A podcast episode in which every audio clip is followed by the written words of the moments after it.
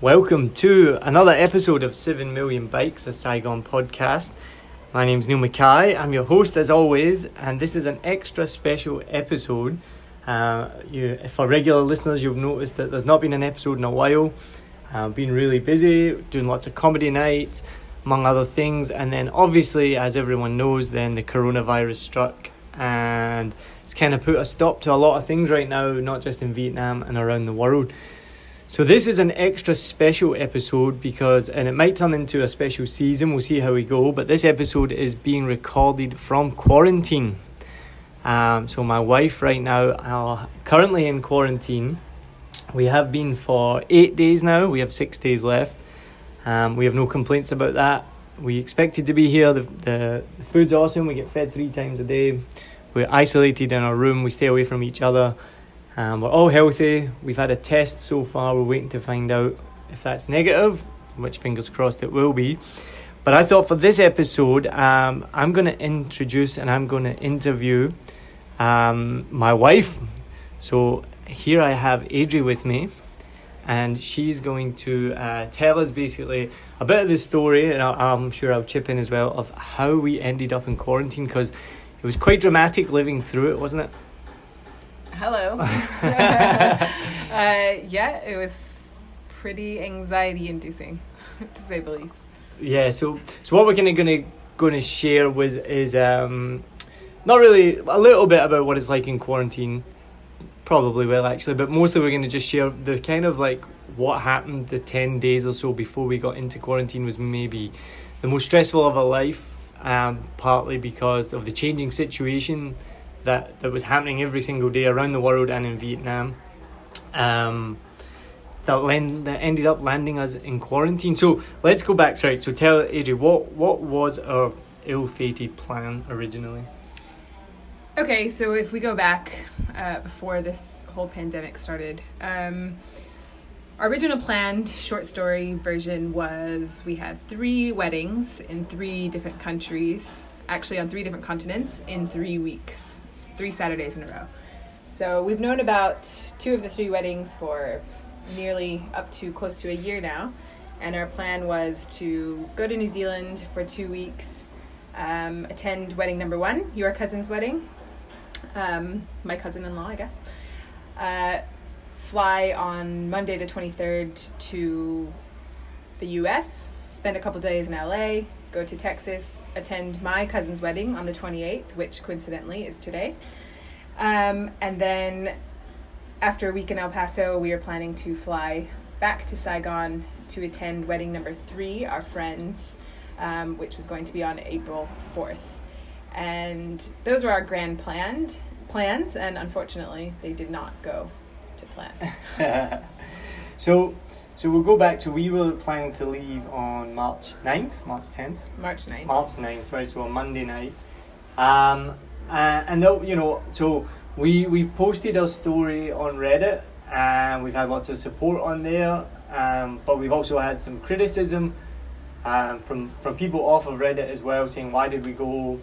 Basically calling us idiotic, saying that we were selfish and stupid for going. Um, and so if you're listening to this and you're thinking, why the hell did they go?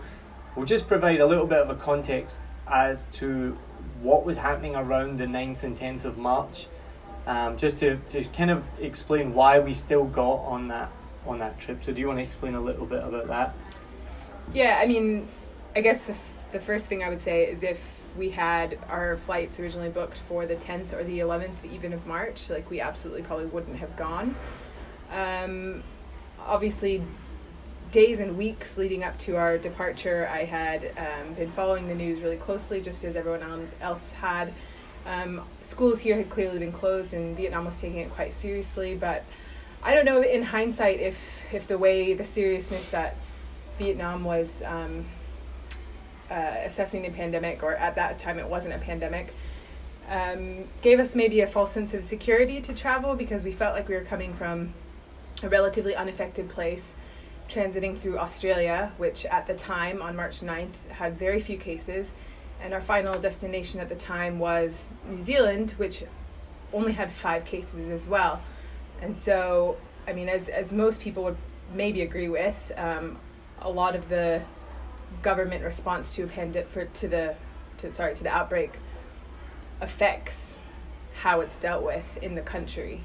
And from our personal perspective, it seemed like the three countries that we would be traveling within um, were relatively um, attacking the, the outbreak in a smart way, I guess, the Mm. governments were. Um, I think when we left, we, we were pretty much fifth, maybe when we left, we were 60 40 going to continue on to the US. And pretty much when we touched down in New Zealand, maybe within a day or two, it was that percentage of going to the US was rapidly shrinking. And in within maybe three days after arriving in New Zealand, it was pretty much 100% we were going to cancel the second leg of our journey. So that was very clear um, pretty early on, I think. Mm. And we were given warnings before we left that the borders could be closing. We were warned by some close family that that was a possibility. Um, and we saw there, there were red flags. There was a few things that we were like, are we doing the right thing by going? Um, like kind of Adrie mentioned, we'd had this trip planned like a year in the making. It was uh, we hadn't been back to the US for three years to see Adrie's family, so that was obviously a big thing. We actually lived in New Zealand, and, and that's kind of our home country, so we were excited to go back and see friends there and see my cousin get married. Um, so around that time, people were still traveling. You know what I mean? Like for the wedding in New Zealand, there was people still flying in after us. Nothing was shut down, um, and the, but the, but as Adrie said, things changed pretty rapidly, and then just changed every single day after that. So that was kind of the situation at the time. Um, now this is where the drama started before we even left. So do you want to talk about uh, my drama just trying to get out the country? Yeah, I mean, we had a few red flags that, in hindsight, the universe was probably telling us, "Don't go, don't go, don't go." um, unfortunately, we decided to go. Um, but before we even left, um, we actually had quite a long layover in Sydney, Australia. And when we booked our tickets a couple months back, um, I knew at the time that we probably needed to get a visa because our layover was longer than eight hours. But I'd kind of forgotten about it because we were simply transiting through the country until a few days before, like literally two days before, I was like, oh no, we haven't gotten a visa. So I quickly went online and just checked. And I knew in from previous experience, me personally, I've gotten visas for Australia that have come through uh, pretty quickly, like almost instantaneously. So um, I followed the the guidelines on the immigration website. It basically pointed me to a transit visa, which ended up being a really uh, complicated um, application process to say the least. I freaked out a bit, sent it to Niall, asked him to fill it out as well. We both submitted the application and it came back saying 8 to 14 days processing time. And we are like, oh, what have we done? Um, and it's Australia, you're not getting in without a visa. So we thought, well, we might as well just apply for the electronic um, visa which would be basically for like a holiday or a tourist visa, essentially. I applied, um, and sure enough, instantaneously it came back approved. This was on Saturday. Um, Niall applied, and because he has a different passport to me, or because you have a different passport to me, um, it wasn't instantaneous.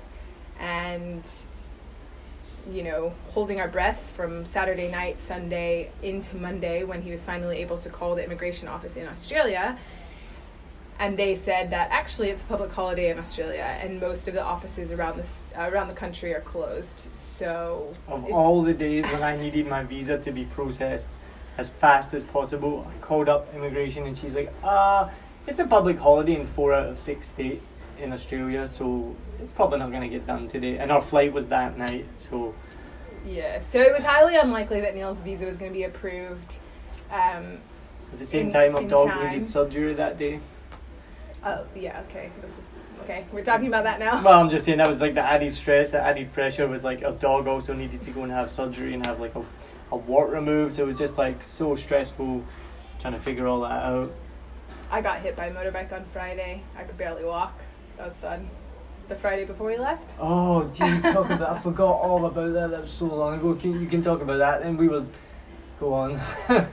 We were doing uh, errands around the city on Friday, getting ready to go because I work on the weekends. And um, we were walking. Uh, not walking. Driving down Tam, and I was, sitting on the back of Niall's bike, and one of those drivers that you just curse at when you see them driving past you came too close and clipped the my foot and um, I thought my toe was broken or half of my foot was broken. Turns out it was just soft tissue damage, but that threw a, a total spanner in the works. We had to go to the emergency room basically um, at Columbia Medical.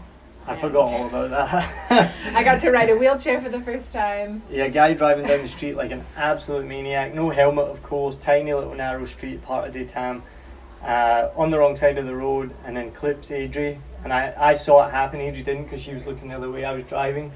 And I turned around I thought I was going to see a leg just ripped up and down the leg. So I was thankful to turn around and see it hadn't been, but he'd managed to kind of almost rip her toe off in the process. So that was just the Friday before we left.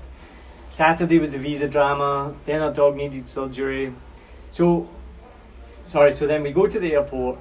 Yeah. So on Monday, um, we basically were like, well, let's just. Monday was really stressful because we could not figure out a way around the visa issue apart from booking two completely new flights, um, which obviously would have been quite costly. And then also because we were aware of the you know, epidemic and the border restrictions, not border restrictions so much at that point, but we knew that we didn't want to transit. Eh, well, we couldn't transit anywhere in Asia, like just anywhere in Asia. So looking at the flights was quite restrictive. We were somehow still trying to get through Australia because we really wanted to limit where we were traveling um, at that time. And so anyway, we went to the airport. We tried to check in. I checked in because I was like, well, we might as well go anyway. If one of us is going to have to rebook tickets, one is better than two. And uh, they wouldn't let Niall check in because he didn't have a visa, and which actually, we expected. Which we expected, yeah, because you, you absolutely need one if you're um, transiting Australia more than eight hours. Take note if We you ever have a long layover in the distant future after the pandemic is over. We thought they might have like a, a magic number that they could call and somehow get an instantaneous visa, but um, they did not. So, uh, go on. Yeah, so uh, luckily we had an onward ticket from Sydney to Wellington, and I gave the woman at the check-in counter my e-ticket so she could sh- so she could see that I was continuing on and not staying in um, Australia, and she checked me in. She gave me my boarding pass, and then my um, bag tag came back, and she said your bag is checked all the way through to Wellington, and I was like, oh, so I don't actually need to go pick up my bags and recheck them in and go through customs? And she said, no, you don't have to. It's checked. That's fine. I was like, oh, okay. So light bulb went off in my head, and I realized Niall could still get on the flight, but we just needed to get him out of Sydney in under eight hours because he didn't have a flight. Sorry, a, a visa. So we ran quickly, sat down, had no phone credit, had to use the spotty airport Wi Fi, and then we're just frantically flight searching for an affordable, realistically affordable, less than what we had previously expected to pay, like $800 or something US, yeah. um, for a cheaper flight, basically just to get him out so he wouldn't need that visa. And sure enough, we were able to find one um, that transited through Auckland instead, so Sydney to Auckland, Auckland to Wellington. Um, called up Air New Zealand, a little bit of time on the phone, and we're able to rebook him on that flight. Yeah. So, so this was, and I, and I was able to get on the same flight as Adrie to get out of Saigon. So we haven't even left the country yet, and we were already having so much drama. Uh, there's not one point of this was relaxing. And as I mentioned before, our dog, who people who follow us on Facebook or see any pictures, or you know that Biscuit has appeared on previous episodes when she's normally snoring in the background. She's just like everything to us. So the fact that we had to leave her with her amazing dog sitter Danielle, who we were very comfortable leaving her with, that was just the added pressure as well. So, but we finally managed to get it uh, get it to work. I got out of the country. We got on the flight. Uh, turns out that my flight, because I had a shorter transit than Adrie, I got to uh, Wellington four hours before her. I was still sitting at the terminal, the gate at Sydney Airport when Niall was already having a beer with our friends in New Zealand. playing FIFA. I was so annoyed. So I, we we got to Wellington fine. So we stayed with our friends Nora and Cartwright, who were unbelievable. Um, and then from then on, that would so that would be the night of the tenth or the night of the 9th. Uh, we arrived in New Zealand on the tenth. Yeah, Yeah, evening the of evening the of the tenth. And then, um, so as I said, we were moving. We are all going there for my my cousin's wedding. So she's obviously Scottish like me.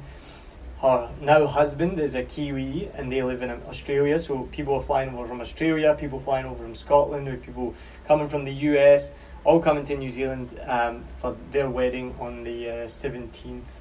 so what happens? Was it seventeenth?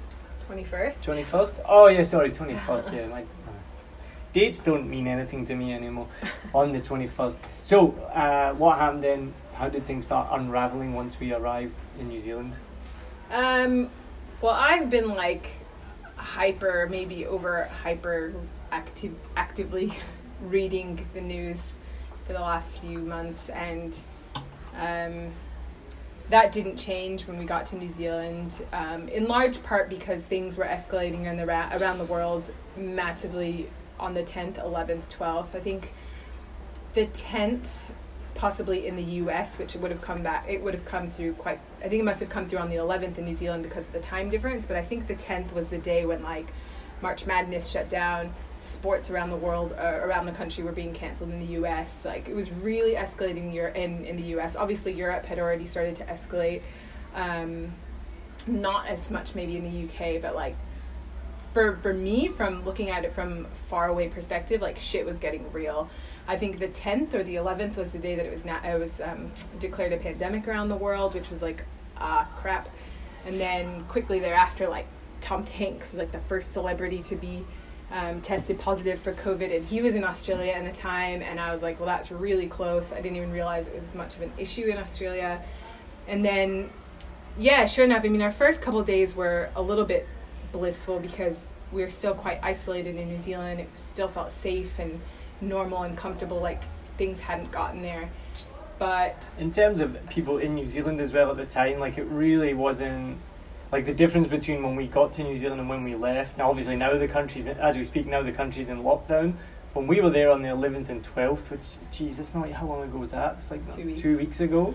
Life in New Zealand was completely normal. No one was really talking much about social distancing. People didn't know the reaction. Like, obviously, COVID was kind of a new topic of conversation in New Zealand when we were there.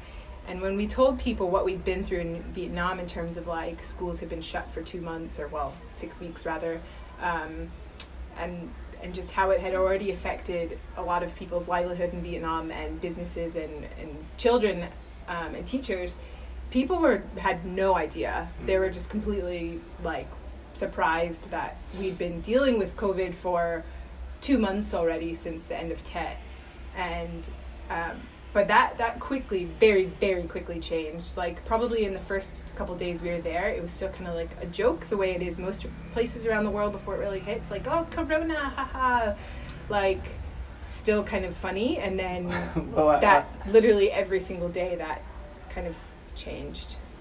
Yeah, I mean, I think uh, I, I've said this a few times. Just when coronavirus kind of first started here and they started shutting the schools, I mean, I was making jokes about it being overreaction. I remember asking a whole audience of 20, 30 people, and does everyone think it's an overreaction? Everyone's like, yeah, yeah, it's, a, it's an overreaction.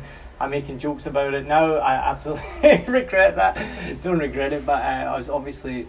I now don't think it was an overreaction, but so I think the point is that you're making. We'd been living with this. We'd gone through that period of denial, of like this isn't that serious in Vietnam, and we've come through now. We're like, right, okay, this is something to be taken seriously with. But I think in definitely in New Zealand and Australia, and we'll talk a bit more about even a couple of weeks later, they still weren't taking it too serious.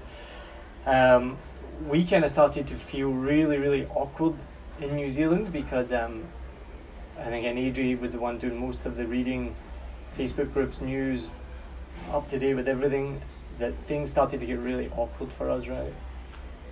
Yeah, I'm not entirely sure what you're referring to, but oh, I just the fact just, that um, because we'd been dealing with it maybe longer than some other people had in Australia and New Zealand, it seemed like, and we we are to the point where we've taken it very seriously. Um, even like the way we traveled was different to people who traveled on, say, from like Sydney to Wellington. The the difference in passengers from Vietnam to Sydney were like really different, but um Yeah, I mean, I think that the kind of nonchalance, blase-ness of it in New Zealand, which I can completely understand because, I mean, the sixth case occurred when we were there on like this, the 15th of March was the sixth confirmed case. So, like, people didn't think it was a thing really. Mm. And then obviously that quickly escalated.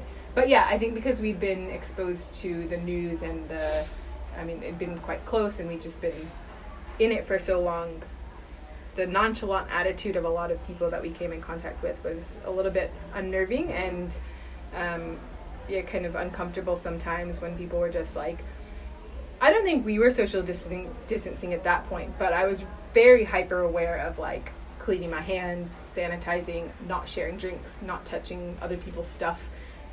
And people in New Zealand weren't doing that yet. still sharing food and stuff like that a week later. Well, so and this is this is how quickly it escalated, right? So my sister flew in from Australia for the wedding. She was a bridesmaid on the sixteenth, Friday the You're the worst dates. I know. No, Friday the 13th. Friday the thirteenth. She flew in on Friday the thirteenth. Um, uh, and I won't say what she does, but she's quite high up in Australia in the in the health community. So she she's very aware of what's going on. She sits in high level meetings. There was no travel restrictions at that point. She'd still flown over for the wedding. She was looking forward to it. She was aware, you know, that there, there was the, things weren't right in the world and that there was a looming problem. But at that point, Friday the thirteenth, she was still flying over from Australia, fully intending to be in New Zealand until after the wedding, which was going to be on the twenty first. Um, this is how quickly it escalated. On the the fourteenth, they had the hens party on the Saturday, and my sister got a phone call that night saying that she had to come back to Australia the next day. So she spent about 48 hours in New Zealand before she was told she had to come back again because she's high up in the, the health community, they needed her back. Um, but that's how short, that's how quickly it escalated that she was comfortable getting on a plane on the Friday, and by the Sunday she was then having to fly back to Australia. On that same Sunday, we had relatives flew in from the USA just before the restrictions came into place. So then New Zealand put in restrictions that anyone that came in after the 14th had to self isolate for 14 days The 15th. after the 15th. And then a couple of days after that, then the Prime Minister of New Zealand recommended, I think, anyone that had come in after the 8th of March should self isolate, but it wasn't enforced. I'm getting a doubtful look right now. Uh, I'm, I'm not entirely sure about that. But so the, the point is, things were changing quickly. So my sister went back. Um, we had another bridesmaid flew in. She came in on the Saturday of the fourteenth, and again because the situation was starting to change so rapidly, she decided to fly back on the sixteenth. So she spent, I think, less than forty-eight hours in New She'd Zealand. come all the way from the UK. She'd come all the way from Scotland and flew all the way back to Scotland. Um, and I think it was that second week where things in New Zealand really started to to ramp up. Um, by this point, Adrie was pretty much like not sleeping almost. Um, I I was sleeping, but it was really difficult. I would say that um, like the only respite I got from following the news and thinking about like what should we do next? Are we doing the right thing? Should we stay? Should we go?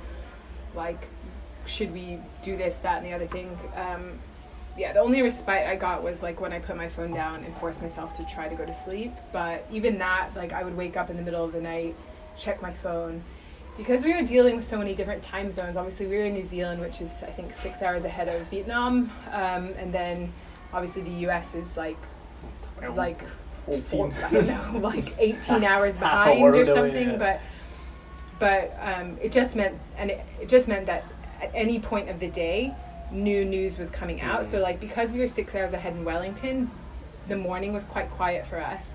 But then as Vietnam started to wake up and and policies started to change and meetings started to happen and things at work started to happen and um, you know rumors started to swirl, we'd get like a whole bunch of messages starting from maybe like noon in New Zealand, and that would carry on like through the evening. Um, and so, yeah, so I would wake up in the morning. It would be like, oh, let me read all the news that has happened overnight, and then midnight, midday, all the stuff would come through from Vietnam, and then obviously I was trying to keep track of the U.S. We, as I mentioned before, like we pretty much knew very quickly that we weren't going to go to the U.S. So I was trying to keep that information a little bit at bay because um, I was just so overwhelmed with the amount of information that I was trying to process and trying to decide what to do with. Um, I mean, rightly or wrongly, like we had emotions from both sides and family ties on both sides, and like we just had so much stuff to kind of mentally assess, like if we were doing the right thing or not. Um, and it was, yeah. So I would say like it was honestly that week in New Zealand was apart from maybe like the first and second day we were there, maybe three days. Um, it was like the most anxiety inducing, mentally, Yeah. physically, maybe not physically, but mentally, mentally exhausting and emotionally wrenching days I've had in a very, very, very long time. Like dis- distant memory. Um, and and it got to the point where it was actually like physically exhausting. The day before we left New Zealand on the nineteenth, um, I mean, both you and I started to have like our. Okay, we're gonna save that for later. Yeah, yeah, yeah. Too far ahead. Skipping ahead there. Well, I mean, yeah, at that point as well, I would wake up after AJ. She'd be on her phone, and literally every morning I was waking up to like, oh my god, wait till you hear this. Oh, like, I would wake up to bad news every day because AJ had been reading it all. Um, I mean, and it, that was even like we had the they had the back the hens party, we had the bachelor party on the fourteenth. Woke up in the morning of the fifteenth. I was with all the guys. Uh, contact Adrie. She's like, you need to contact your sister. I was like, oh my god, what now? Obviously, my sister had to go home. So that was just pretty much the norm. Was like every morning just waking up to like a new reality or a new new rules were coming into place. So th- that was the so the sixteenth is Monday the sixteenth. That's when we changed our flight, right? Yeah, I mean, to be honest, I think we would have changed it sooner, but things were just we had the we were separated on the Saturday. You had to go to your thing super super early on Saturday, so all day, and then of course the the dude stag do rules were like cannot communicate Oh, with yeah. females. So barely was communicating all of Saturday. Um, Sunday, obviously, we woke up to the news that um, Niall's sister had to leave, so we were kind of dealing with that all day and just making sure she was able to like connect with family for at least a little bit. Um, Yeah, because I mean, it was, it was just meant to be a relaxing time, right? And then suddenly I'm having to like drive across Wellington, which is like a half an hour drive to get from where I was to then take my uncle to meet my sister and then go and have like a last minute lunch and try and catch up. Then I haven't seen my sister in what, like two years? Since the marketing cat. I haven't seen my sister in like two years, so I got to see her for maybe a grand total of less than an hour. more than that, we, we hung out on Friday. Yeah, but anyway, not for not for long. So um, Yeah, so then on Monday was Yeah. the first kind of like free day that we had to really like try to think clearly, process all the information, decide what what we were going to do and how we were going to do it. So that's when we we decided to go to a travel agent to just get like an outside perspective opinion, which maybe I don't know was necessarily the right thing to do because they were completely oblivious to like what was happening in Vietnam.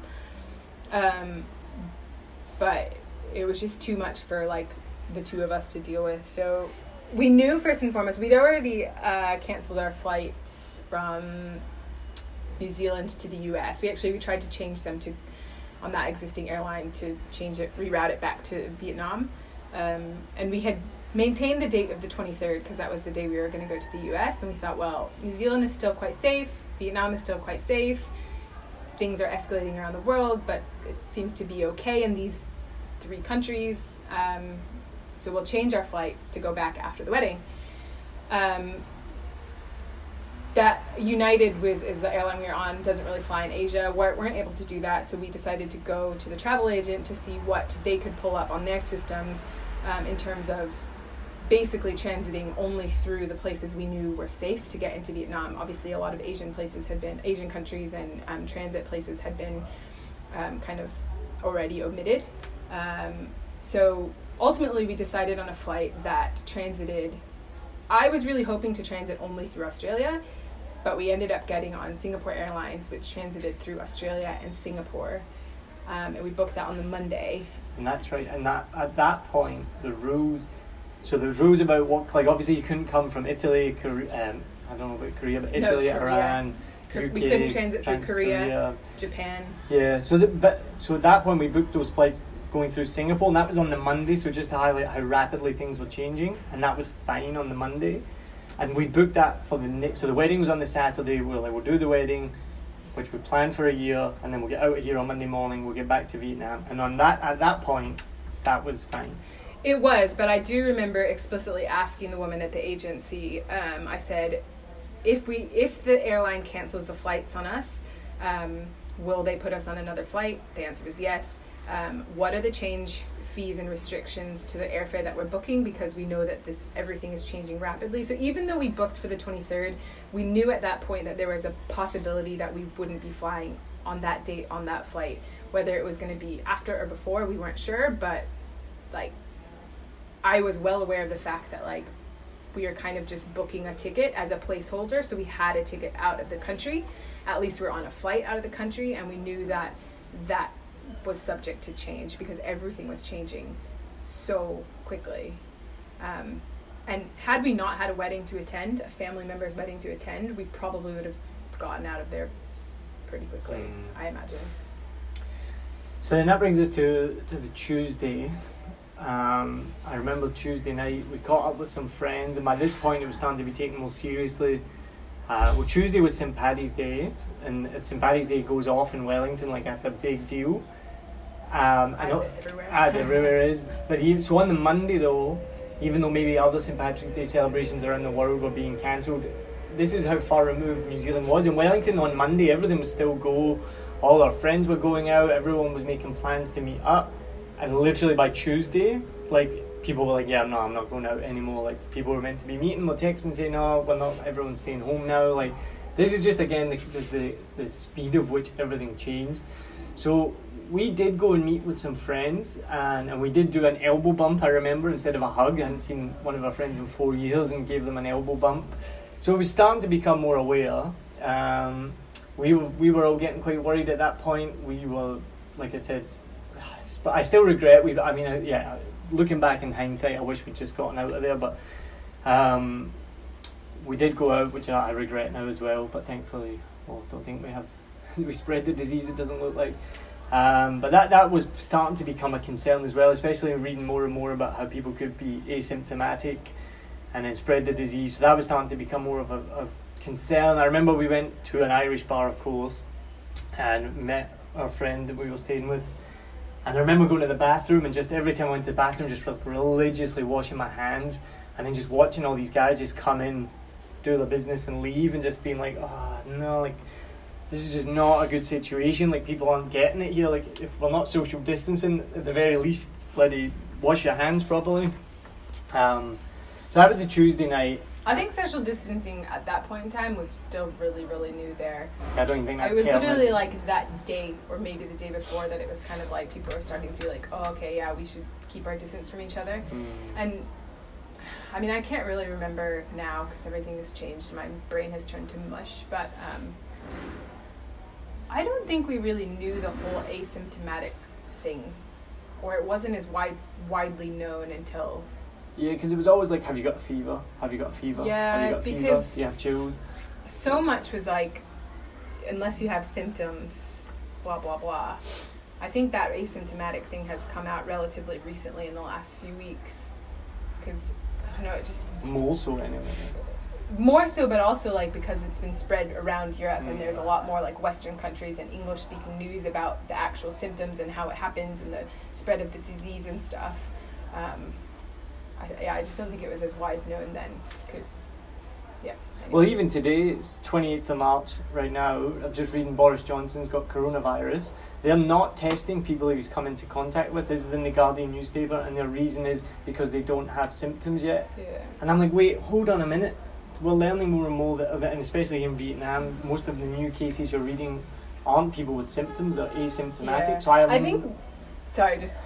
I have no idea why they would not be testing people that Boris Johnson has come into contact with, because being having symptoms is not like. Well, the, again, I think maybe that's still quite a new thing, though, like new-ish thing in the Western mm. world, because I think before it was like, this is the incubation period, but I think all the like they were saying like probably at some point you will show symptoms, whether it's two days or twelve days. Mm. But now I think what they're saying is people are getting it with either no symptoms at all ever, or very, very, very few symptoms. And that's the scary thing. And I don't think that was as wide known um, Yeah. two and a half weeks ago when we were necessarily deciding to travel or Mm. not. Which, obviously, as it started to come out, probably when we were in New Zealand, it was terrifying to think. Yeah, you could you could be just a carrier and be completely asymptomatic. Yeah, I remember being terrified. It was like Um, you could just have been spreading this around everywhere. So, so that was Tuesday seventeenth, uh, and then this is where things really started to ramp up and take a massive dramatic turn. So, I wake up Wednesday morning. No, I told you on Tuesday night. Okay. Uh, I I, I remember Niall was playing uh, FIFA or something Probably. with our with our friend, and I was locked in the room, frantically reading the news, of course, uh, like quite late on Tuesday evening. And then I came in the room and I was like, Niall, I have to tell you this now. And then he was like, right, okay, I guess I'm going to bed. Um, and I said, we have to wake up. So we were supposed to go on a wine tour with our friends and family, well, with our family, the wedding party um, on the Wednesday. We'd really been looking forward to that. And I said, we cannot go on the wine tour. They were picking us up at like 8, 9 in the morning. And I said, we can't go tomorrow. We have to get out of here now. Um, so I looked at flights. Um, I thought we could maybe try to go on a flight on Wednesday, this, the 18th in the afternoon. Um, but yes, we woke up the next. So I told him that I was like, "Well, there's nothing we can do now. It's like beyond midnight or something." So we woke up the next morning and we went basically went straight to the travel agent and spent three or Yeah, four hours yeah. So we, I remember we woke up and then I had to tell the wedding party we weren't coming. And again, I just don't think people realise this. I think got the feeling that people didn't really understand why we were like leaving. Because so what was on Wednesday morning? Uh, at that point, our flight was on the Monday after the wedding. But at this point, then Adrie had kind of made the informed decision, and you know, obviously told me and I agreed. She's like, we need to get out of here now. So at this point, we're like, okay, we'll just kind of miss the wedding. We're going to eat the cost of the flight if we have to. Like this is too dangerous now because because what was happening was the news from Vietnam was changing like every day. So now at this point, they eliminated Asian countries. You couldn't transit through Asian countries. which we had been traveling through Singapore. So which at that point we were going through Singapore. So that eliminated a lot of options to get back. We could only go through Australia. And even then, it was just every day was tightening and tightening and tightening the conditions that you could get back to Vietnam. So for anyone that doesn't know us, we've lived here for four years. We have valid work permits. Um, our life is in Vietnam. So at that point, we were still allowed back into Vietnam, but the re- But it was a little bit uncertain though, because by the time we were going to fly, I mean, I think probably that day, that week anyway, I know that like um, there were just rumors and stuff, and people who had. So the thing that was scariest for us at that time was seeing the rumors on Facebook or like the people, maybe not necessarily rumors, actual people's experiences. I was following a lot of groups and comments on Facebook, which yeah, you can say like fake news or whatever and don't trust anything you see on Facebook. But actually, the people that were having real experiences coming into Vietnam from different places were probably the most helpful and illuminating for us in terms of decision making because Niall and I are clearly on different passports, uh, me being from the US and him being from the UK. And so I was actually really scared that his British passport wouldn't allow him to That's come into the country because we had heard rumors and seen comments about some people with UK passports who had not been to the UK or been to Europe were being denied entry simply on the account of the fact that they had um, a passport from an affected country. And that was quite terrifying. Obviously, as the cases in the US kept going up, I thought that my passport could be in that situation as well. Um, and so we really had no idea what we were going to deal with coming into trying to come into immigration. And then um, it started to get worse. Like, are we even going to be allowed on the plane? Are they going to allow us to like check us in? To make matters worse, um, I don't have a TRC at the moment. I have just a work visa, and then Niall has a TRC. So we also didn't know if our work visa TRC situation was going to be looked at differently or the same or like what if we got there and they allowed one of us on and not the other one or what if we got here and they allowed one of us to go home and one of us into quarantine so we had so many different factors we were dealing with um, TRC is a temporary resident card, which I feel like everyone knows what that is now maybe not we are I, seven million bikes has listeners all over the world. They don't True, know what TRC true. is. Uh, but I'm not really sure what what's the difference between a TRC and a work permit here. I have a card in my passport that says I'm a temporary resident. Adrian well I had a TRC but it expired, and then the renewal was just the visa. Mm. So I I don't know. Doesn't matter. But so, so we woke up Wednesday morning, went to the flight centre in Wellington at 9 a.m. Uh, same girl we spoke to, Emlyn, which have to, she's never going to hear this, but Emlyn was amazing. And sadly, we've now found out she's lost her job as part of many people around the world losing their job because we sent an email to say thank you for all the help. Uh, just yes a couple of days ago and I got an email back saying that she no longer works there. But she they do want to hire her back it said in a couple of months once once this blows over so hopefully she'll get her job back as well. Um, but so Emlyn was amazing there was Rosie at the flight centre they were amazing. Um, they gave us some options and we had to go we had to go for a walk because we were just our head was like so just foggy with so much information Adrie's read so much. Uh, all the all the travel agents follow this website that we were also following called IATA Flight Center Travel Center IATA Travel Center Probably dot com I just think. IATA. yeah, IATA IATA but the thing was that so that's meant to be kind of like the gold standard of information it gets updated for every country in the world as to their restrictions or whatnot for getting in. But this was where it was getting really muddy because the information that was on this website, which was apparently the gold standard, was the different information from what was coming out of uh, out of Vietnam, what we were reading on Facebook uh, as like the reality, because we were reading like people's real stories about getting through immigration, and their stories didn't match up with the rules and blah blah blah. So, so real, real. I mean, by this point, things were getting pretty horrible for us. Um, so we we took us from nine a.m. to twelve p.m to finally rebook our flights. We just cancelled the ones that we had on Monday that were going to go through Singapore. We get credit for them, but that money could be lost. You don't know, so We that's just sitting there. We have the flight world. credits all over the world right now. Um, we rebooked our flights for the Friday, so we couldn't get on that flight that afternoon on the Wednesday. The other thing is um, that the, there's like two or three airlines that fly direct from Australia to Vietnam without transiting either through Singapore or Hong Kong or whatever. Um, it's Vietnam Airlines and I think Jetstar, like Qantas Jetstar, whatever. So, and, and most of those, I don't know if this is always or just at this time, but most of those flights only fly like every other day. And of course, they fly on the same day. So, Wednesday, when we got there, we weren't able to get on either a Vietnam Airlines or a Jetstar flight. So, we had to wait until the Friday because there were no flights that were flying on the Thursday.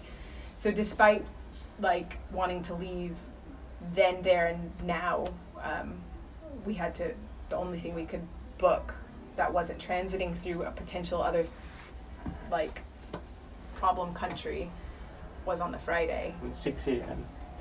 And that was Oh yeah. and that was 24 hours before the wedding. So obviously that the wedding kind of became unfortunately less of a priority, and the biggest priority became became coming back home.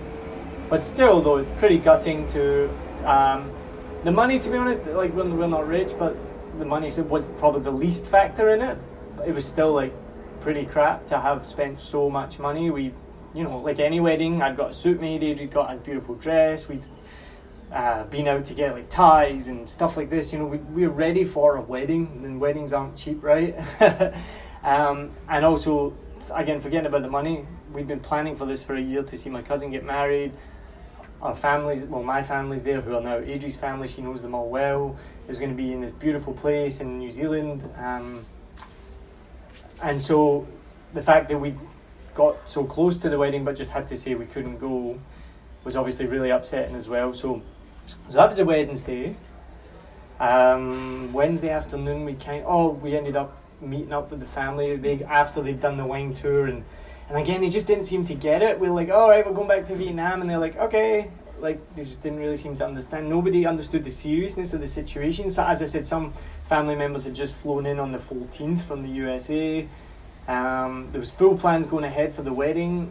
There was no talk of that then about like New Zealand is now in lockdown, but there was no talk then of, of lockdown. There was no talk of like now. I think all weddings are cancelled in New Zealand, right? They'd Like, have to be. it'd Yeah, I think be. I think at that point they were starting to cancel and advise against um, events of 500 or more yeah, people. right. Five hundred. There were only about 60 people going to the wedding, and I don't think it, it might have been like either just before or just after or right around the same time where they started to say like events no bigger than 50 people. So the wedding was never really that in danger of like officially being told it couldn't occur. Mm. Um, and yeah. So that was so. Then what did we do on the Thursday? We, all right, so Thursday we started packing, I guess, because we had to. I don't remember. What did we do Thursday? Oh, morning? okay, yeah. So Thursday. Oh, okay. So if we just backtrack a little bit. So part of the reason as well that we like decided we needed to immediately get back was because when they announced that you couldn't transit through an Asian country, they also said if you do transit through an Asian country as a, a visa hold, a work visa holder, or a resident or a citizen or whatever, you must go into mandatory 14 day government quarantine. So I thought if there's any chance that we won't get put into quarantine, let's go and try to try to make like get because obviously like we were planning to self uh, self isolate regardless when we came home. But if we thought if we could self isolate in our apartment with our dog for two weeks, that is way more preferable to being in um, a dorm room without our dog for two weeks, like 20 kilometers up the road from our apartment. So that was part of the like impetus to like get out of there as soon as we could. Um, so then when we booked the flight for Friday, um, Thursday we were like, okay, so here's what's going to happen. We're going to get, and obviously I'm still reading the news. Things are still changing. There's still all these different accounts of what's happening and where people are going and blah blah blah. To this point, Australia and New Zealand still nowhere on Vietnam's radar in terms of like quarantine or anything like that. Um, so, which is why we were planning to just self isolate. Um, but Thursday we were like, okay, realistically, the things that are going to happen, we, and so we were talking through what could possibly happen. One, best case scenario, we fly, no problems. They welcome us back. We go home. We self isolate for two weeks. Next scenario, we fly, we get there, they put us into government quarantine. Next scenario, we get to the airport, they the the um, they don't let us on the plane for whatever reason because the rules have changed and they've been posted on my IATA website. Next scenario, we fly to Australia, somehow in transit, borders shut, and we get stuck in Australia. Next scenario, uh, we cancel our flight and we just stay here Here being New Zealand. here being New Zealand um, until this all blows over, um, which was a realistic possibility because things were changing so quickly and we didn't know. So Thursday we were just talking through all these possible scenarios and what we would do if we got put in any one of the situations. I was going to say the worst, worst, worst case scenario was that somehow we got turned away at the border, and because we have different passports, we would be sent back to our home countries. Which I've not lived in the UK for 15 years or longer. My family's there. Adrie's not lived in the US for like nine years now. Nine years. So like, and obviously we're married and we don't want to be apart. So that was like literally we've gone through going through every one of these scenarios. Like, what if we get sent back to our home countries, then the borders shut down, and we're separated for four, five, six months? Like, that that was the that was the, the worst of the worst case scenarios. But so do you So remember? the- yeah. Well, we woke up on Thursday morning at our cousin's house. Oh, that's I just remembered. So Wednesday night we hung out with the family. We stayed with them. Um, we woke up Thursday morning, and again, this is in Every morning we woke up, and something had changed. So we woke up Thursday morning, and suddenly the new rules were that to get back into Vietnam, you needed a negative COVID test. And we were just like, what? Like, oh, you got to be kidding me on.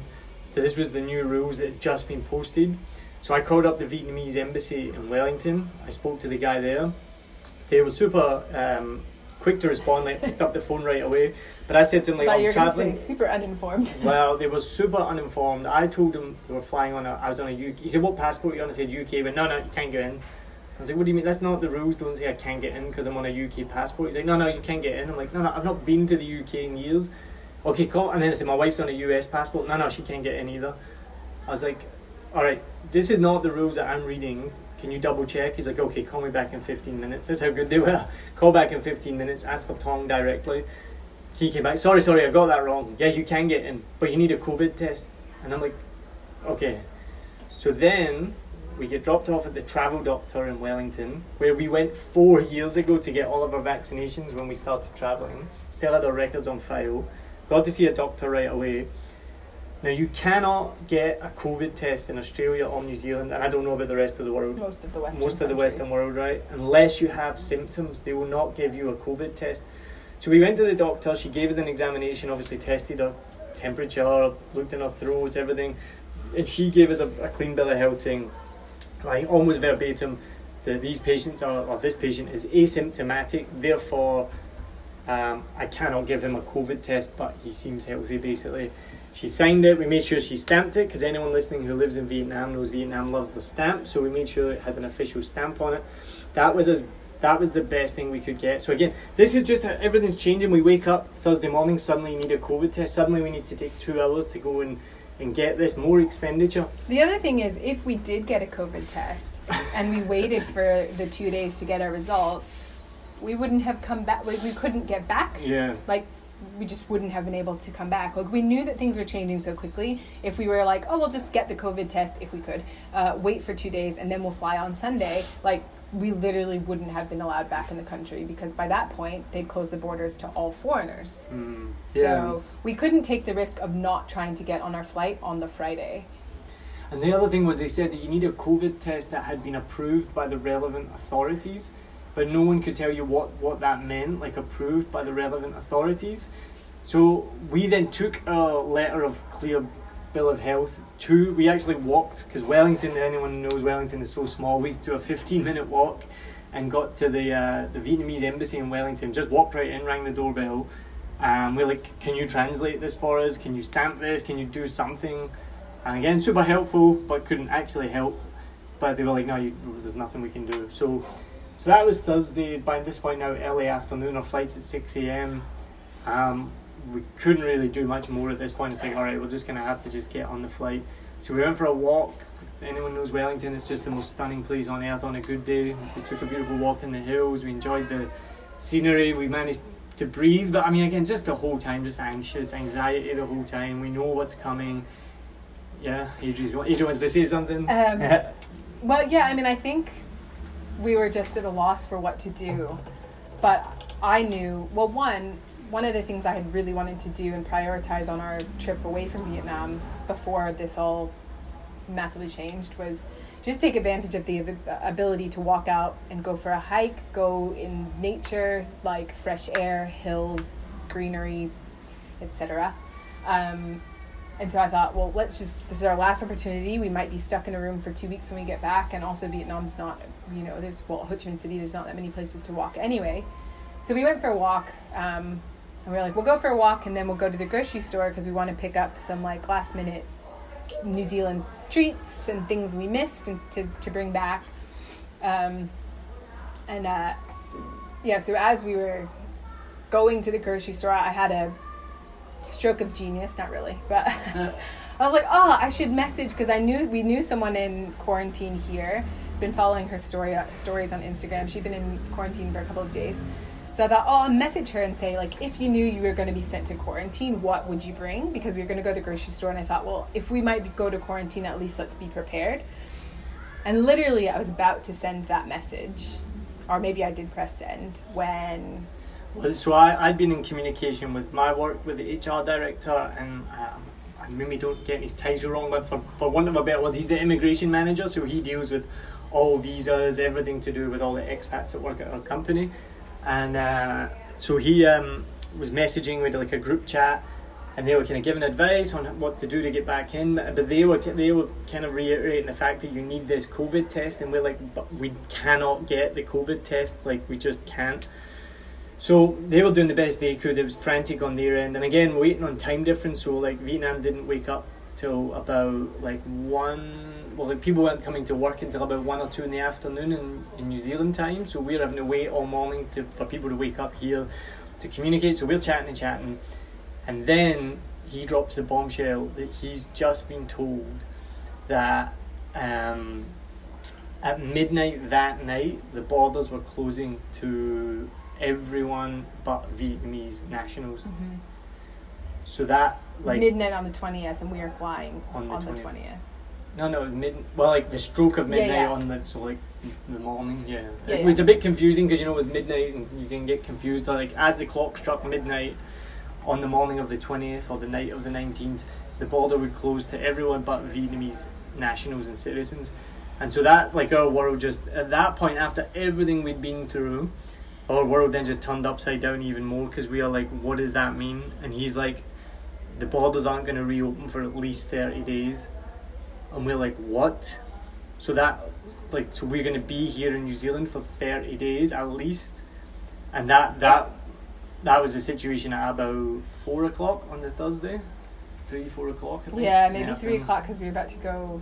Yeah, it was like late afternoon. And to be fair, like I mean, if we are gonna get stuck anywhere in the world, New Zealand would be the place because we're both residents there and we have friends there, and it's comfortable and safe, and and we know Wellington, and it's one of our favorite places in the world. But being told that you can't come home was just like a punch in the chest or the stomach. It was it was horrible. It was just absolutely horrible. so our grocery store trip was pretty crap. Oh, we just we only bought like two things and left. We, We were we no were preparing to, to buy do. stuff for quarantine because we were fully expecting to be quarantined. So we're like, right, let's get some protein bars, let's get some snacks, let's, you know, because we followed. So the person we were talking to was uh, Frances, who's uh, the blogger. You might have checked out her blog. So the adventure begins. Go check it out if you haven't. She's awesome. She's actually me and her have recorded an episode before the pandemic, before we left, and she's going to be first episode of the fir- the next season of Seven Million Bikes. So we won't be talking about this, but maybe we'll do a follow up interview to find out her experience. But so we've been talking to her. We'd started getting supplies, and then all of a sudden it was like you're staying in New Zealand, and that that that was we thought that was the door was closed at that point, right? Yeah, we were just waiting for an imminent uh, government release. But then, obviously, having experience with like the school closure government releases and all the different releases, like when you hear kind of rumors of what's going to happen, actually, sometimes it can take a bit longer. So we just kind of were waiting for it, waiting for it, waiting for it, waiting for it, and it, it just never was coming through. So we thought, well, obviously, those scenarios that I played out before were still all possible, still all relevant um, some at this point more than others. To make matters more interesting, uh, I'd been checking all of our documentation and getting all of our boarding passes and proof that we'd been in New Zealand just in case they asked us at immigration, blah, blah, blah. And I looked at the printout from Flight Center from where we'd gotten our tickets booked. Forgot about this as well. And they'd completely Ugh. forgotten my, I have a double barreled last name, and they'd forgotten the Mackay part of my last name on my official ticket. So we called Flight Center up and they said, basically, long story short, after calling them back and blah, blah, blah, they said, you have two options. We can cancel your ticket altogether, uh, basically, like you're not going. Or we can, we're gonna have to rebook you a ticket because they had to call Qantas to change it, and they were on hold for like three hours. Thank God we didn't have to do that. But they were like, we can't change the name. We have to either cancel your ticket and rebook you a new one um, at Flight Center's expense, or just basically cancel your ticket. So something that we never would have even considered, basically like canceling our ticket altogether, was now on the table because we're like, well, what if we're stuck here? Should we just cancel it? Should we Because not we even? back, should we right? not even go? Should we even bother? And I was like, this never would have even been a consideration if Flight Center had put my name into the system correctly. Um, so that was a whole nother consideration we had. Luckily, at the end of the day, literally at like 7 p.m., they were calling us back and they're like, We're closed already. What are you doing tomorrow? And I was like, Just keep the ticket, book the ticket, we're going. But this, but this just to, to try and explain, this is how stressful the situation was. It was it had gone from day by day to hour by hour. At this point, it was minute by minute. It was literally like our friends had come home from work. We explained the situation to them. The two of us are a mess. Adrie was having like a panic attack.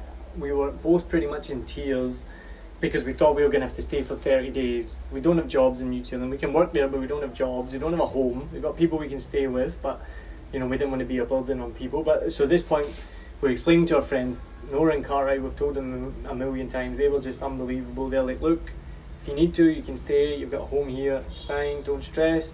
Just do what you need to do. And so we're just weighing up everything, and then, like Adrie said, then we've got Flight Centre emailing and calling, being like, uh, "Yeah, we're closing. What are we doing with this ticket?" And I'm like speaking to her on the phone, be like, "Just, just give me five more minutes. Five more minutes." Then I'm having to put the phone down. Then me and Adrian like, "What are we doing? Are we cancelling this flight? Are we getting on it?" Like, Yeah, one one other thing that was added to the I don't think we've mentioned this yet. So backtrack to the scenarios that I said before, one of the scenarios was we get on the flight to Australia. We had a long layover in Australia, so we knew that like a lot could change in that time. If they weren't going to let us on the plane in Australia to Vietnam, we would have to turn around and come back to New Zealand, which at that point was still a possibility, even though Australia, uh, sorry, even though New Zealand had already closed its borders, because we're residents, we could actually still come back to New Zealand. Thank God that was a possible option. However, by this point, they'd already implemented the 14 day mandatory self isolation for anyone traveling from overseas. So we had to weigh up the realistic possibility of getting on a flight to Australia, possibly turning back around to come into New Zealand, and then going into self isolation in a country where we don't have an, a residence. Like we are residents, but we don't have a resident residence. So um, that was scary because at this point, like where we had been staying, we knew like they have a nice, lovely house, but they only have one bathroom, not enough for four people when two people need to be in isolation. So we were going to have to find another place to stay. And at this point, like, you don't want to ask someone, like, oh, we might have to self isolate in case we've picked something up traveling to, to Australia can we stay in your house? So that was like something we had to consider. Like, do we even get on the plane at the risk that we are sent back and then we have to self isolate in New Zealand? Because I mean, and Nora and Cartwright were amazing. They were just super honest. They were like, if you get sent back and you have to self isolate, you can't stay here because they have jobs, and then we'd be putting them at risk and things like that. So, again, thankfully, a friend Yvonne who we just we'd met a few days before to catch up. She again, her and her husband Andrew, just unbelievable. Like from the beginning, they were like, if you need somewhere to stay, like you can come here. So again, I had to message them and be like, this is the scenario. If we get sent back, can we come and stay with you for 14 days and self isolate? And again, people were just so unbelievable. Um, she was like, yep, we got a big house. That's fine. Don't worry. Do what you need to do go. So we that was a, a, like a bit of a peace of mind that you know if we were sent back to New Zealand, we had somewhere to go. But it's still not a nice feeling to know that you are um, basically being a burden on someone, right? So, so this was minute by minute. We're now getting up to I think about seven o'clock on the Thursday. There's still no announcement from the Vietnamese government that the borders were shutting it at midnight that night. So th- we we just kind of went right. Let's just go to the airport. So then we made the decision, right, let's go to the airport tomorrow morning, 4 a.m., 3 a.m., because the flight was at 6. We'll ask them what we need to do. If they say you, if the borders are closed or they're going to close, well then, right, fine, we turn back. We're going to be in New Zealand for at least 30 days. We'll deal with it, right? We've got somewhere we can stay. We'll just have to figure it out. The next scenario is we get on the flight from Wellington to Sydney, then the borders close once we arrive in Sydney, and then suddenly we have to go back to New Zealand. So all those scenarios then come back into play. So we get to the airport. Everyone had the same idea to get there early. I think we everyone, there was a whole bunch of people there before any staff were there. The staff come out looking terrified that they have to come out to like you know deal with this. Again, they're probably all going to lose their job, So absolute like sympathy for what they have to deal with. I'm sure they're like, got to deal with this shit, and then I'm going to get lose my job the next day. Um, but uh, they really were clueless. Like that was the most disappointing thing. Like we knew more than the airport staff, and like I get that they're probably grumpy or whatever because they're losing their jobs. But when we asked the woman like what's happening, she was like, I don't know. Do you know what's happening? Oh, I mean the worst thing was just that because we are obviously not Vietnamese, and we told her that our final destination was Vietnam. It was immediate judgment on her face, and she was like, "Well, that's what you get if you choose to travel right now." And we had to say like, "Look, like we're trying to get home. Like our home is in Vietnam. Like obviously we didn't tell her our life story, but it, she immediately changed. Her expression changed as soon as she knew that we were not just like trying to go on a backpacking trip to Vietnam at this point in time. But I mean, yeah, it wasn't it wasn't fun and it was confronting and obviously just traveling at that point in time because things had changed so quickly was just not mm-hmm. um, not comfortable at all and so this is this is this now is when the, the there was a stark difference between the Australian and New Zealand attitude and the rest of the world. So airport in New Zealand that morning, nobody wearing masks, nobody looked like anything different was happening at all. The world seemed normal. So we managed to check in. Um, there was a few red flags. First of all, they weren't checking any passport, anyone in who didn't have an Australian passport. Now hold on, someone's at the door here in quarantine. We're just going to take a break for a quick second. It's probably a temperature check. All right, and we're back. They were just delivering some water. Um, we'll talk more later on about how amazing the, the staff and everyone here at quarantine. But right now, we'll focus on the story. so, oh, the first red flag was they were only checking in Australian passports, so that was a worry. Then, when we asked could they check our bag all the way to Saigon, they said no, they could only check it to Sydney. So that was again a worry because we were worried that we were going to get stranded in Sydney. Um, but we got on the plane and it was really, really worrying because nobody took our temperature. Nobody asked us to fill in any health declaration form. Nobody asked us about anything. Nobody said anything about visas. They literally just bolded us on the flight as if nothing was different. Then we got to Sydney, same thing. No uh, health checks, no declaration forms, no temperature checks. Even the announcements on the airplane, like for the people that were landing in Sydney, were like so Normal. relaxed. They were like, according to the Australian government, if you're landing in Australia, you need to self isolate for 14 days. Have a great time in Sydney. Yeah. It was like it was just so conflicting, Yeah. and it just didn't sound serious. Yeah. Like which you can kind of understand if you just got off the plane. Why? I mean, yeah, they h- handed out information, I think, but it, Yeah. the announcements on the airplane were just like Life is not laughable. Yeah. So we got to Sydney. Uh, the first thing we did was we bought gloves. We found a chemist. We bought gloves. We already had masks that we brought with us. So we were in Sydney Airport. We were about the only people with masks and gloves on. And I took a selfie or a picture and sent it to I can't remember a couple of family members, a couple of friends. And one of them noticed. They were like, "Why are you the only people in masks and gloves?" Like, and they could see in the background that everyone, no one else was. Uh, and by this point, we were super paranoid. We were super worried that we had the disease, that we were asymptomatic. We were super worried that we were spreading it, Could pick it up anywhere. or we could pick it up. We were absolutely terrified to the pit of our stomach that, that we could have the disease and then spread it. Like, it was horrible, horrible feeling. Or that we could pick it up anywhere because it seemed like a lot of the cases were coming from airports. So what we ended up doing was, uh, and to Adrie's credit, we basically just found like a little corner where we could plug our phones in. There was a couple of seats. We sanitized it ourselves. We washed it down. We didn't see any cleaners anywhere washing anything in the airport, so we sanitized it ourselves. Put our gloves on and we just stayed there. We had an eight-hour layover again, and we just stayed in this little corner that we'd self-quarantined ourselves, or whatever you want to say. Like cleaned it all down. Um, we went for a couple of walks. We didn't go near anyone. Um, and so eventually, after however long, six hours, we were able to then check in. The check in opened for our next flight. And again, thankfully, we could check in. There was a lovely girl there from Jetstar. I got talking to her. Um, I said, How are you doing? She's like, Yeah, no, I've, I've lost my job. I'm like, Oh my God. She's like, Yeah, you know, I'm going to be let off for three months, no pay.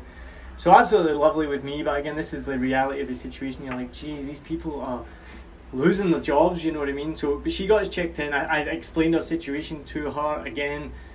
Not that she was clueless, but she went through. She read the restrictions online that were available at that time. She's like, "Yeah, yeah, you got a work visa. Yep, yep, you got this, you got that. Yeah, yeah, you guys, you should be okay. Don't worry, you should be okay."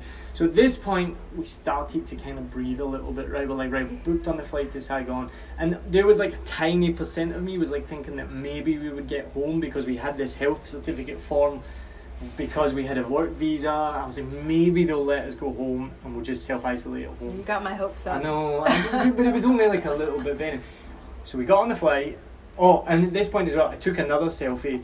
At the check-in gate for the flight to Saigon, it was like a different world. Every single person in the background had a mask on. Most people had gloves on. Like everyone, you could just see the difference between the people flying to Vietnam versus the people who were just going about their life in, in mm. Australia. So we got on the flight, we sanitized our chair, our screen, our table, which apparently you should probably do that anyway on every flight, but but we, we cleaned everything down before we touched anything. We kept our masks on, we kept our gloves on for pretty much the, the duration of the flight. And if you can hear in the background, there's a plane going overhead, so there are still planes landing or taking off, I'm not sure which one it is Flying. flying, still planes flying. But anyway, so we got back to Saigon. Now, it still gets more dramatic. I'll, It's I'll gonna be the longest episode ever. uh, it doesn't matter. Let's go. You tell what happened next. Okay, so yeah, despite uh, so we thought Friday was gonna be like super super stressful, and apart from like trying to be hyper vigilant about cleanliness and sanitization, san is that a word? Sanitization. Sanitization. um, and and not spreading and not picking up anything. It was relatively smooth sailing. Like there were no issues, and we got into Vietnam and the plane landed and it was the longest line ever. Apart from that, so there was like the health declaration um, that you had to fill out.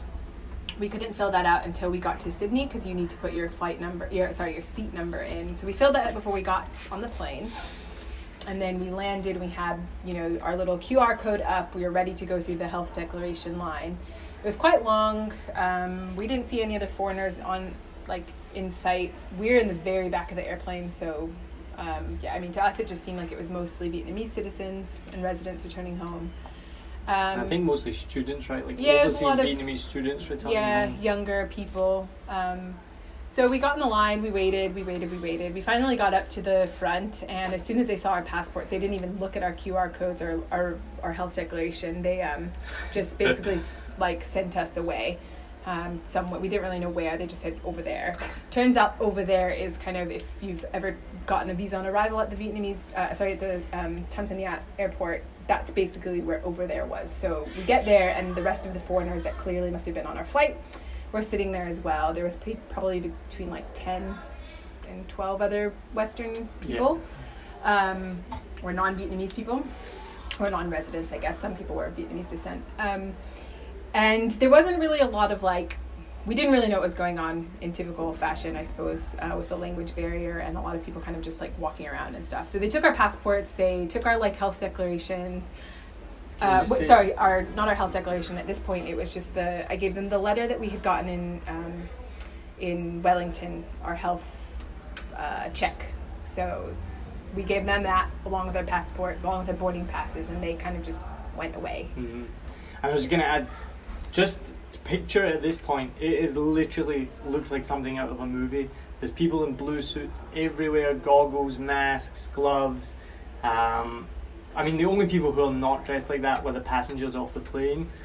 There was panicked people everywhere. There's screening set up. Like it, it was literally like a movie, right? i wouldn't say there was much panic I saw a few Westerners that looked pretty Well, maybe just like I think for the Vietnamese people, as long as they filled out the health declaration, it was pretty much like not that different because from our flight coming from Australia, those people were pretty much health declaration was fine and they got waved through to the immigration line no problem.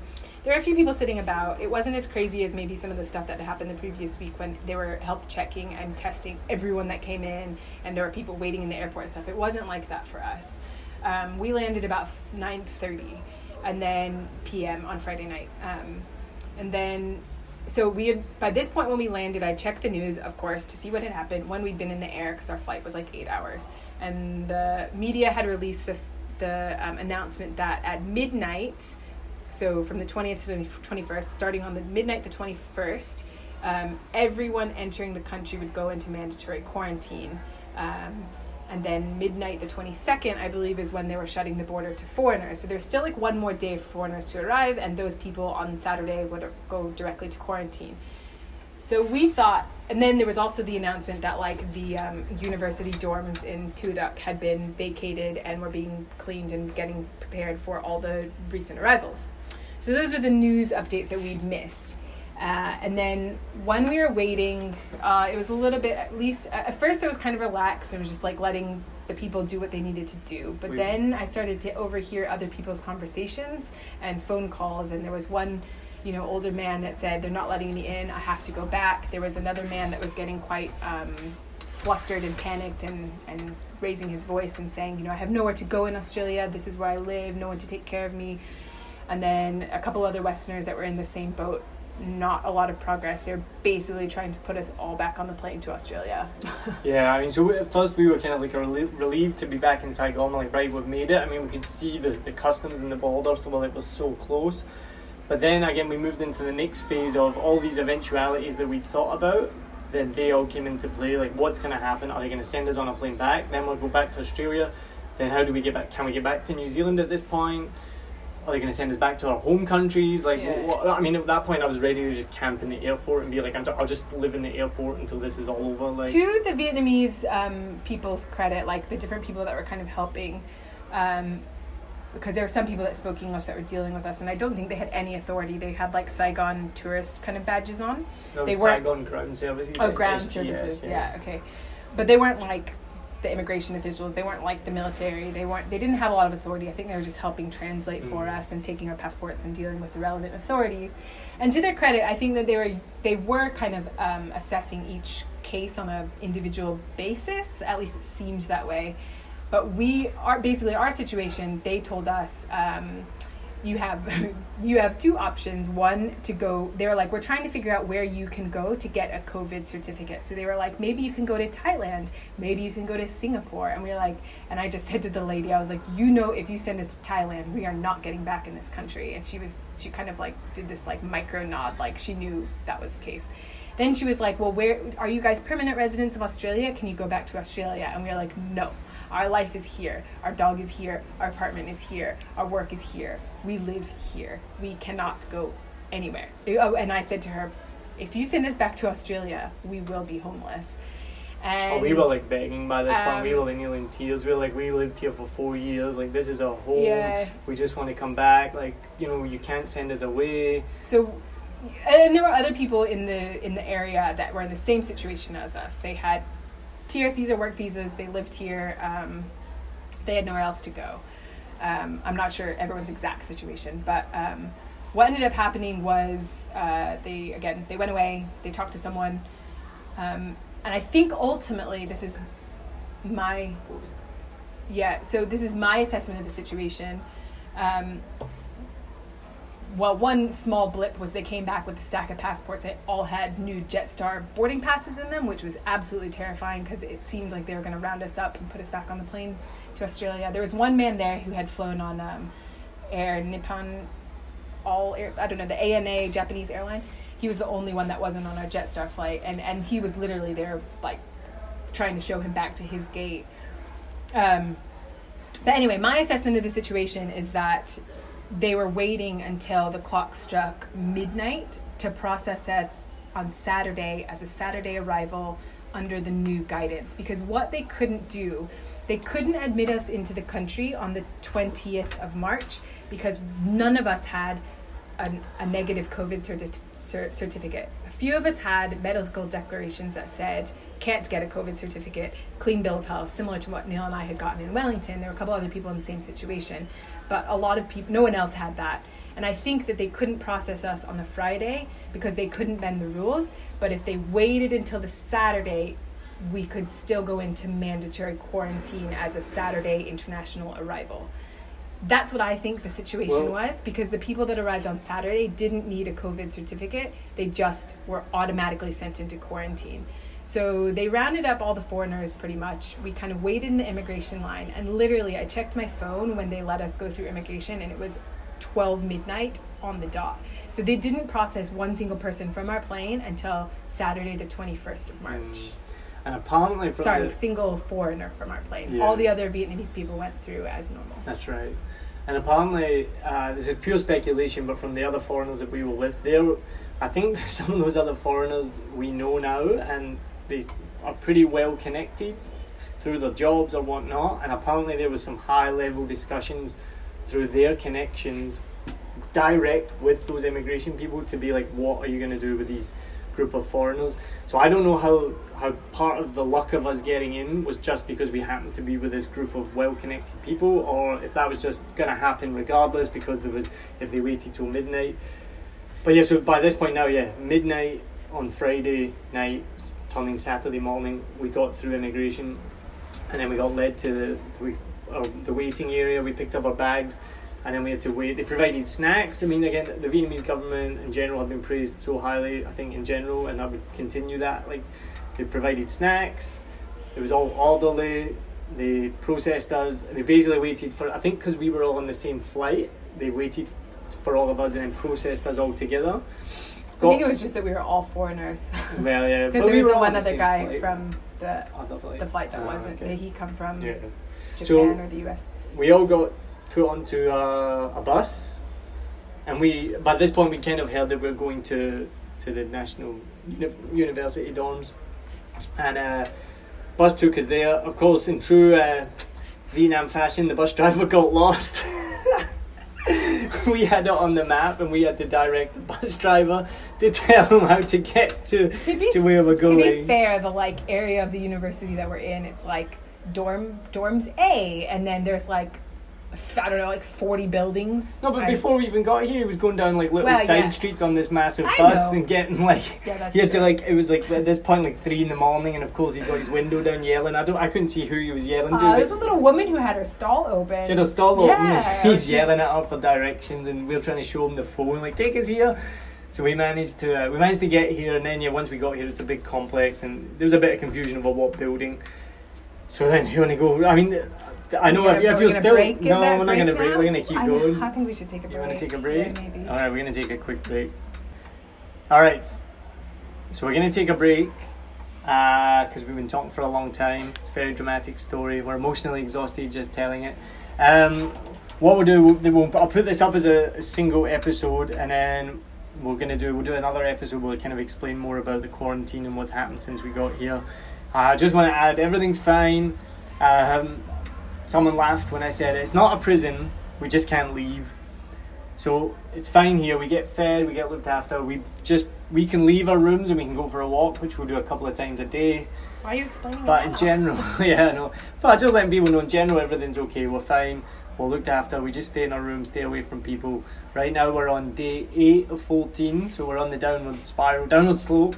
Not that makes it sound bad, but we're on the we're on the what's the way out? What's the the downward slope? I don't know. Adrie's looking at me like I'm crazy.